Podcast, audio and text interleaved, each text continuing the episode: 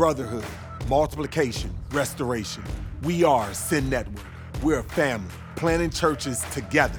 Join us as we hear from leaders of this movement from across North America and discover what it really takes to plant churches everywhere for everyone. Today, we're talking with Jackie Taylor and Pam Wolf about how men and women who are church planting couples support one another through one of the most exciting and challenging periods of their lives. Pam, Jackie, you guys don't know how excited I am to have this conversation because as a pastor, I'm constantly wrestling with, the tension between, this idea of making sure that every covenant member, at our church, we talk about, a call to membership is a call to discipleship. And when we think about this idea of unleashing every covenant member, for most churches, a large percentage of that are women. But one of the things that was real convicting for me was the fact that if a man came to me and says, I feel called to ministry, that I have a plan or pathway, I have a certain thing, I just know exactly. But if a woman came to me with that same sense, I feel called to ministry, I'm like, okay, what am I supposed to do? When it comes to that as a whole, we're going to talk about just kind of even that as a planning wife and couple and, that. But when it comes to that as just women in the church, how do you guys wrestle through that? How have you navigated that over the years? Well, I used to try to put myself into a box, and that was something that my husband encouraged me not to do.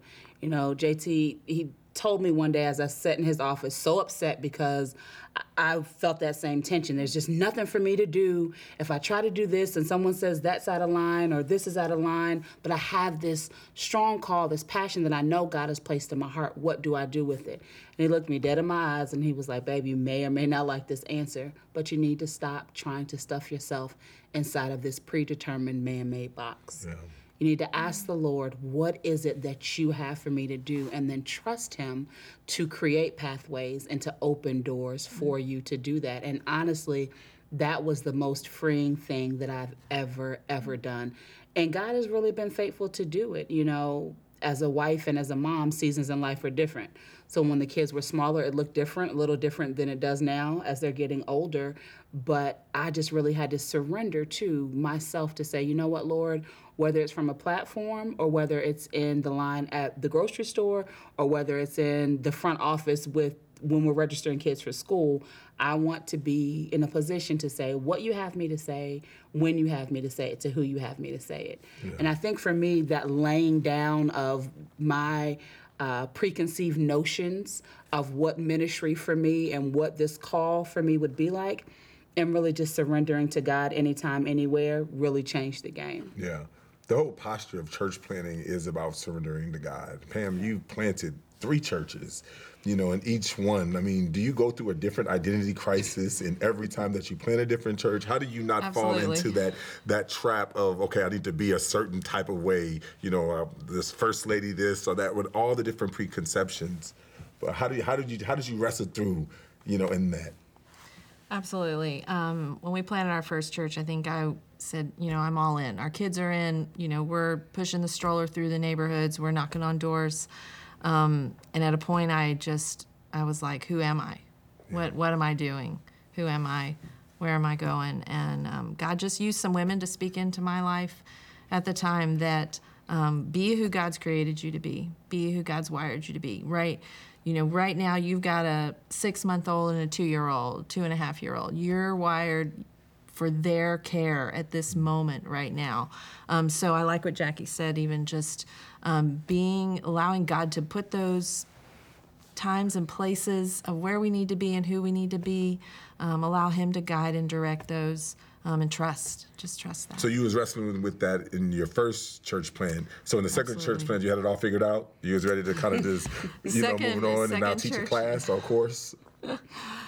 Second church plant, God moved us pretty far away, and we planted in a very rural area, so very different from, we were not city, but Denton was... I was wondering if you was calling Denton rural. Yeah, not Denton. Denton's not rural, no. Okay. That was our first church plant, so that was... you know, like suburb a little bit, and college students. So then we went rural.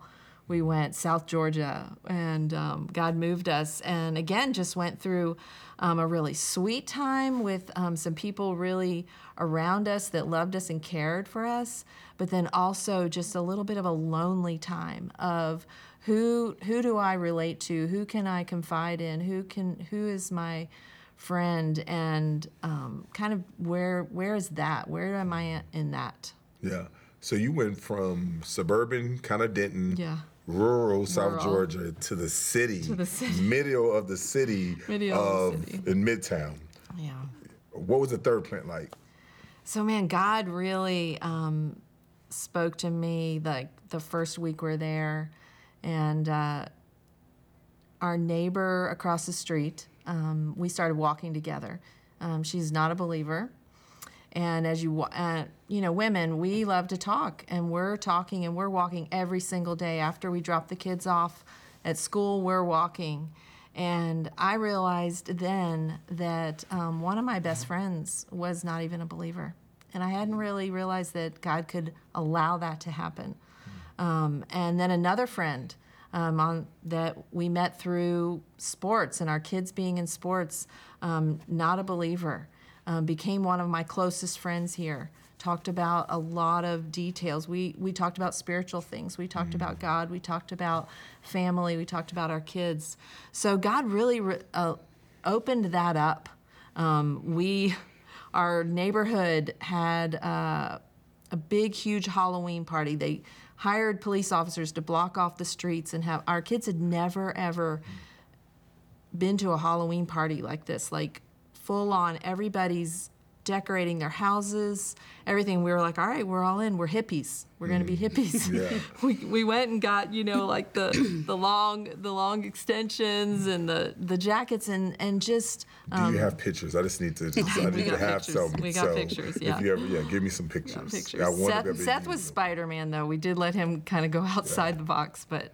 Yeah, just really being who God created us to be again, moving, merging a little bit, but we loved it. Like we sat on that porch and we went, we love this. We love these sidewalks. We love these people that are all so different, but yet come together in community in this neighborhood. Yeah.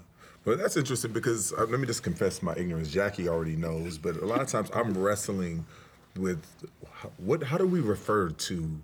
Is it the planning spouse? Is it the planning wife? Is it the planning couple? You know, we really trying to figure out, like, how do we affirm dignity? And I've also had problems with some church planning organizations who focuses in on saying, you know, you got to have a healthy wife in order to have a healthy church. And it's sort of like sometimes I feel the tension and the weight on the wife, you know, to say, well, I don't want to stand in the way of God, you know, and if this is going to be healthy, then I got to get my act together. And then that creates kind of a performance. And, you know, how do you wrestle with that tension? I mean, first of all, and this is to either one of you, like, how do you, you know, wrestle with that tension? How do you decide, like, is it planning couple? Is it planning wife? I mean, how do you want to be referred to in this church planning world? By my name. By your name. We don't Church Planning Jackie. Yeah. I mean, you know, I think that we make it a little bit more complicated than really what it has to be. Mm-hmm. If you're referring to something that has to do with the couple, then it's fine to say church planning couple. Just like if I was talking about Pam and Tim, I would say, oh, the Wolves. It's okay. Like, I think the misconception is that we as the wives are a little bit more fragile than what we actually are. Like, it's okay. Yeah. But there does come a point in time when not to acknowledge the spouse then becomes, you really begin to disregard her. Yeah. And so I really think it's context. What are you talking about? What are you addressing? Because there are some things that just involve our husbands that are just for the planters, and that's fine. But then there are times when you need to address the planting couple, you know, and it's okay to say the planter spouse. I am my husband's spouse. But before I was any of that, I was Jackie. Yeah, and, that's good. You know, I think addressing a wife by her name, something as small as that can help her to see, I see you, and I see you outside of just being your husband's wife. With both of you working with so many different planning spouses and seeing the polarity of differences, you know, all the way from you have one, you know, spouse that is saying, you know, I'm like the worship leader, my husband, like this is me and my husband's thing, all the way to the other end is like, that's his thing, you know, and everything in between.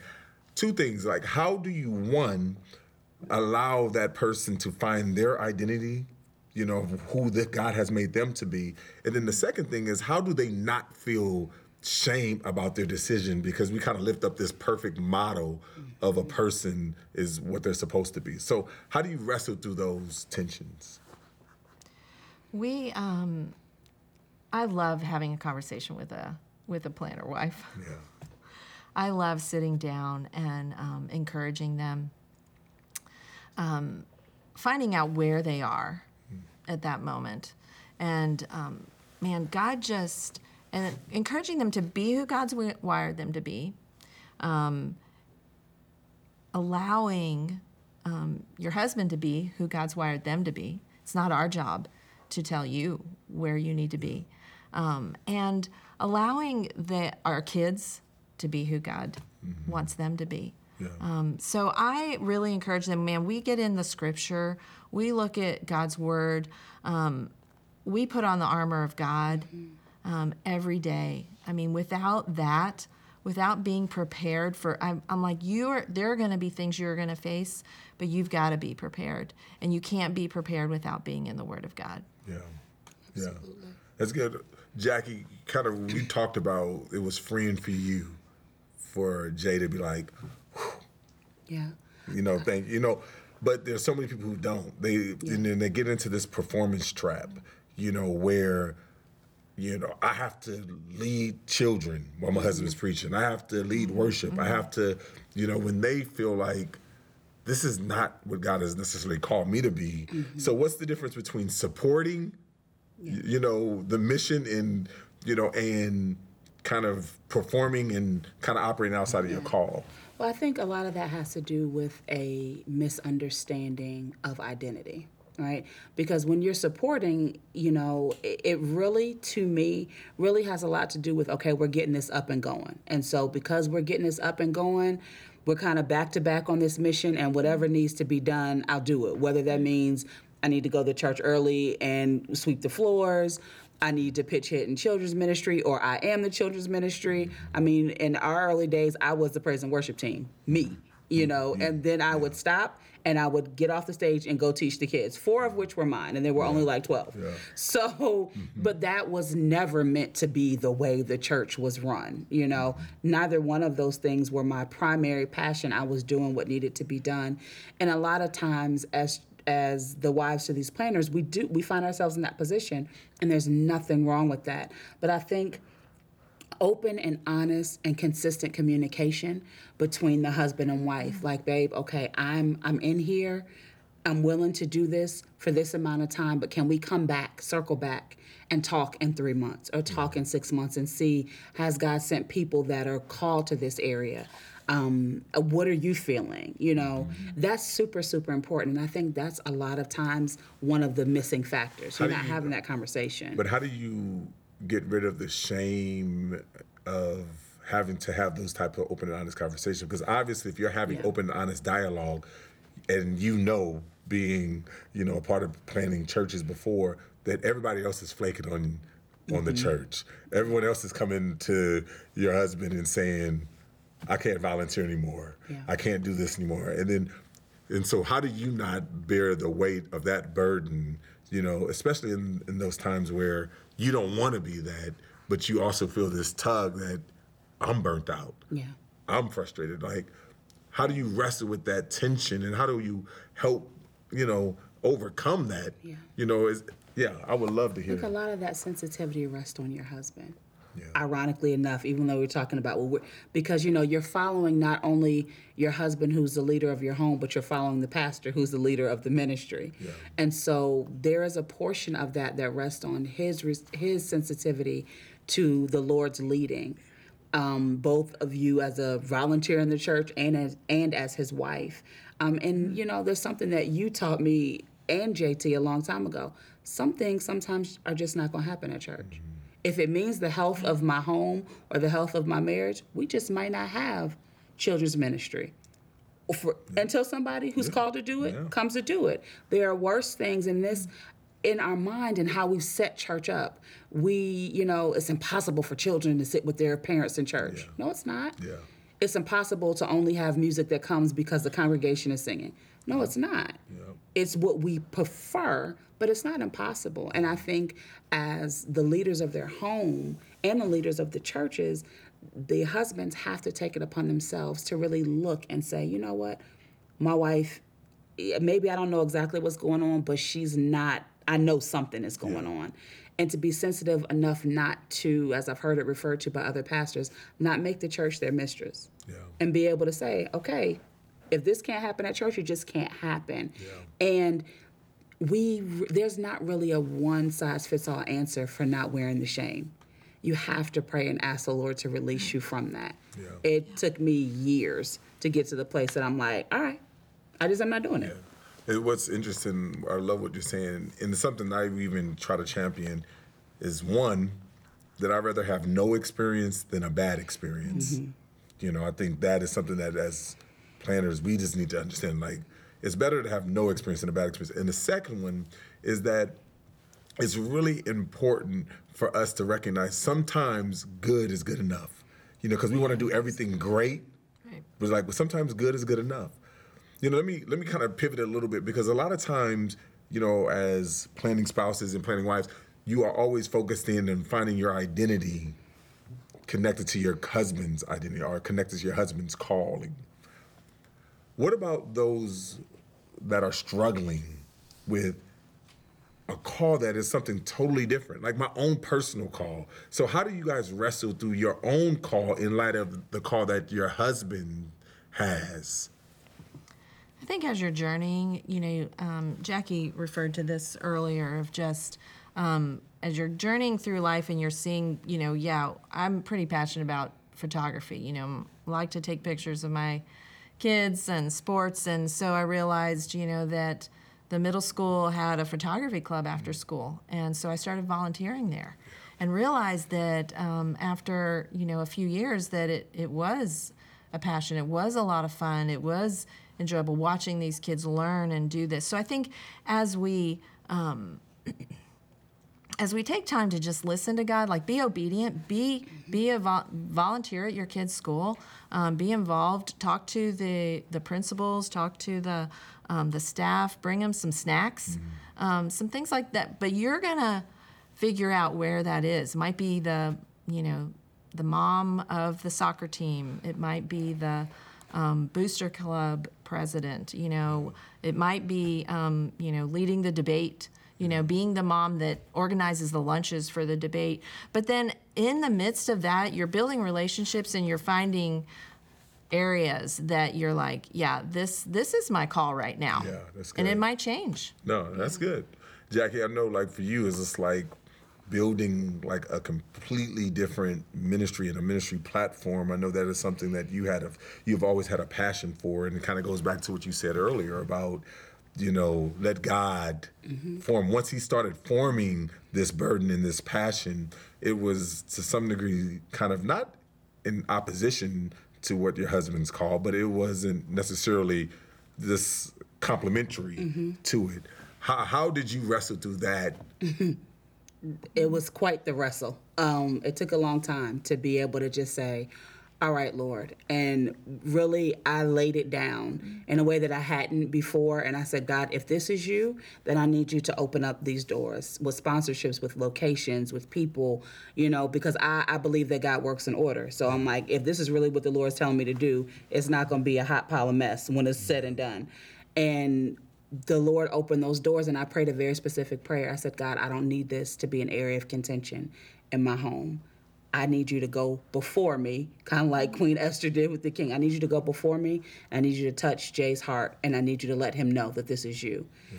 And that's exactly what the Lord did. And when I did my first conference, he was the biggest supporter, the biggest champion, and it's been that way. It's been that way ever since. But I had to allow even those things like Pam was mentioning, recognizing God doesn't waste anything. So the 13 years that I was home with my kids, God wasn't wasting things. The teams that I volunteered for, God wasn't wasting those things. He was building and still building things inside of me that I didn't recognize were going to be necessary for this pull and passion that I always knew that I had. But at that time, quite frankly, I wasn't even ready for it. Yeah. So just as a pastor, I need you guys to minister to me in 20 seconds or less. Minister to me about how to help minister to the women or to pass, to the planning couples that I operate with. Like, what is the one nugget? Make sure you do this. There's a lot of things I can do, but make sure you do this. What is that? Teach those men how to just love their wives. Yeah. Exactly the way they are. Love them. Love them when there's no money. Love them when there's the car is broken. Love them when the pews are full. Just love them. That's good. Thank you. I would say, and this is something that you do a great job of, you have a sense when husbands are battling. You have a sense when they may need some help in that area. One of the most important things that you can do is call those wives up to something significant and allow their husbands to see them accomplish that task. Sometimes throughout the years of marriage, raising children, having babies, you can kind of get a distorted view of your spouse. You fell in love with them for one reason, but then you kind of forget that they have that skill set. And being able to call a woman to something significant and have her do it, I think a lot of times is what that husband needs to see, like, oh, and he wears it as a badge of honor, quite honestly, like, my wife did that. But sometimes they need to be reminded that she can do it. That's awesome. Thank you. I am significantly smarter because of this conversation. I appreciate you guys. No problem.